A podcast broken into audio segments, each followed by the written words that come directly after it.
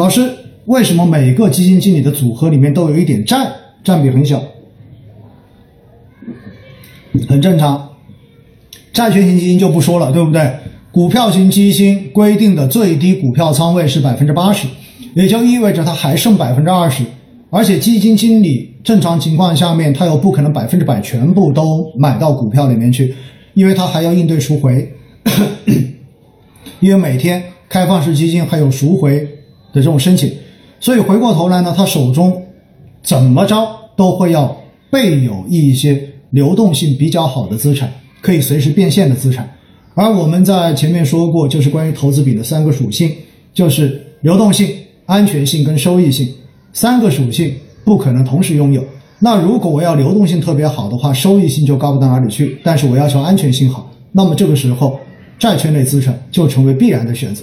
所以呢，一般来讲，所有的基金你一看的话，债券多少都会有一点。而这种债券有些可能只是这种短融、短债，很很好变现的这种品种，因为它们也是属于债券类的资产。清楚了吗？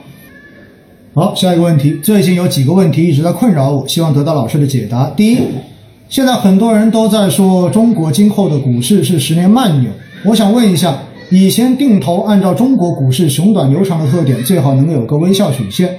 那如果中国的股市以后是个缓慢爬坡的过程，那就不能够形成微笑曲线了。那定投是不是就不要止盈了？首先哈，我要告诉你，如果我们能够确切的知道未来的市场就是一条直线往上涨。那连定投都不要做，在现在一次性买入就好。哪怕未来是慢牛，你要相信它在上去的过程中间，同样的是有涨有跌，而且一样的会有震荡的。因为市场就是在不断的震荡中间去提升它的底部，所以我希望大家要清楚这一点。所谓的止盈，确实这是针对着频繁震荡市场，我们用来取均值回归效应。而能够让我们在震荡市场中间获得更好收益的一种加强操作方法。但是呢，我也跟大家讲过，包括当时上海的上海证券的那个基金研究所的所长，当时的演讲也认为，他觉得其实止盈是可止盈，在某种程度上面会降低长期定投的收益。确实是这样子，因为如果你能够有耐心定投十年，从来不止盈。实际上，如果你一直拿着，我相信它会比中间你做止盈的收益率来得更高一些，真的是这样子。但是回过头来，有多少人能够这样坚持下去？而且这里还涉及到很重要一点，我一直跟大家强调的，那就是灵魂四问，大家还记得吗？你到底想在这个市场中间赚到多少钱才走？这就是设止盈线的另外一层想法。你定投十年。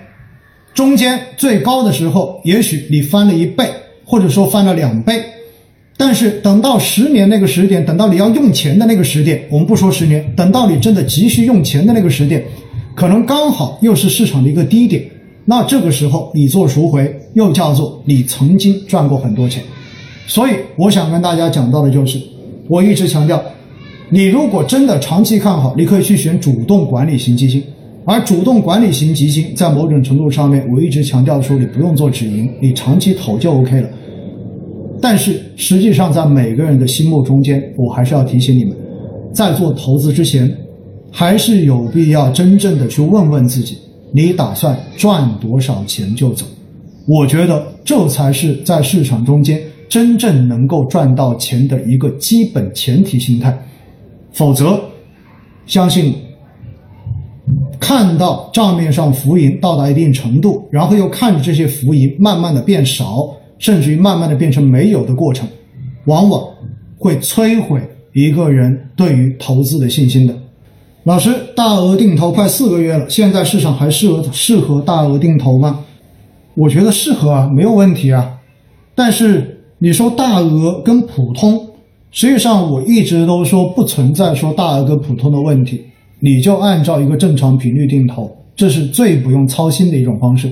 定投本来就是一个很简单的方式，不要把它变得太复杂，这是我一直强调的，好不好？